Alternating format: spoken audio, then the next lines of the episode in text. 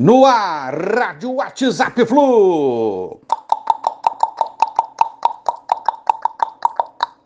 Bom dia, amigos. Galeraça Tricolor, 26 de junho de 2021. Amanhã, Fluminense, Timão, 16 horas são Januário pela sétima rodada do Brasileiro. Bela reportagem aqui no Jornal Extra com a nossa joia da base lateral esquerdo de FT de 17 anos. Joia pede passagem. A tendência é que em breve ele ganhe oportunidades. Jefté faz parte da geração dos sonhos de Xerém e foi eleito o melhor lateral esquerdo do último brasileiro sub-17, vencido pelo nosso Fluminense. Ele chegou ao clube com 14 anos, teve contrato renovado até 2025 e o vínculo terminaria no final de 2022. Em apenas três anos no Sub-17, Jefté foi campeão estadual de 2019, campeão brasileiro de 2020 e vice-campeão da Copa do Brasil no mesmo ano. Nessa temporada foi integrado ao grupo Sub-23 inscrito na Libertadores. GFT faz parte de um dos setores mais criticados do Fluminense, todo mundo sabe disso, que é a lateral esquerda, e Roger já elogiou e já o elogiou e a postura do atleta e o seu desempenho nos treinamentos tem agradado e a comissão técnica o observa com muita atenção. Acho que está pintando a chance do GFT, tomara que ele possa abraçá-la e resolver o problema da lateral esquerda tricolor. Caio Paulista e Egídio devem retornar ao time titular. Calegari treinou normalmente, deve ir para o jogo e já Samuel, com dores na coxa esquerda, não deverá ser relacionado. Nino e Matheus Ferraz renovam. Valorizado pelas boas atuações e também pela convocação para a seleção olímpica, Nino renovou com o Flusão até 2024.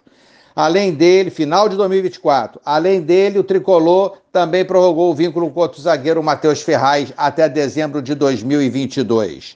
Crias de Xerém saem. Fora dos planos, o lateral Guilherme e o volante John Everson foram liberados e rescindiram o contrato com o Fluminense. Mas o Fluminense ainda detém parte dos seus direitos econômicos. Provável time do Flusão para amanhã no jogo contra o Corinthians em São Januário. Marcos Felipe, Calegari, Nino Claro e Egídio. Martinelli, Iago e Nenê. Caio, Gabriel e Fred. Tabela do Campeonato Brasileiro e jogos. Situação do Fluminense. Fluminense está em nono e essa, com nove pontos. E essa é uma rodada que o Fluminense vencendo poderá ganhar vários pontos aí dos adversários e subir bem na tabela. Vários empates aí podem nos ajudar entre os outros jogos, podem nos ajudar a subir na tabela. É lógico que o Fluminense tem que fazer a sua parte e vencer o Corinthians amanhã. Um exemplo é o jogo Flamengo e Juventude. Se o Flamengo der uma tropeçada no, no Juventude fora de casa, ajuda o Fluminense. O Flamengo tem nove pontos, o Fluminense nove também, mas o Flamengo tem dois jogos a menos. Seria muito bom um tropeço do Flamengo, um candidato forte ao título.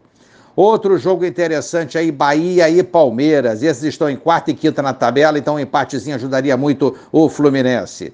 Chapecoense e Atlético Paranaense. Esse é um jogo que o Atlético Paranaense é, joga em casa, favorito absoluto, talvez seja o maior favorito dessa rodada. Mas quem sabe a zebra não passeie lá pela Arena da Baixada e o Atlético possa perder alguns pontinhos aí para a Chapecoense. Outro jogo interessante, Fortaleza e Grêmio. O Grêmio lanterna numa campanha horrorosa até aqui, o Fortaleza com 11 pontos lá na terceira colocação.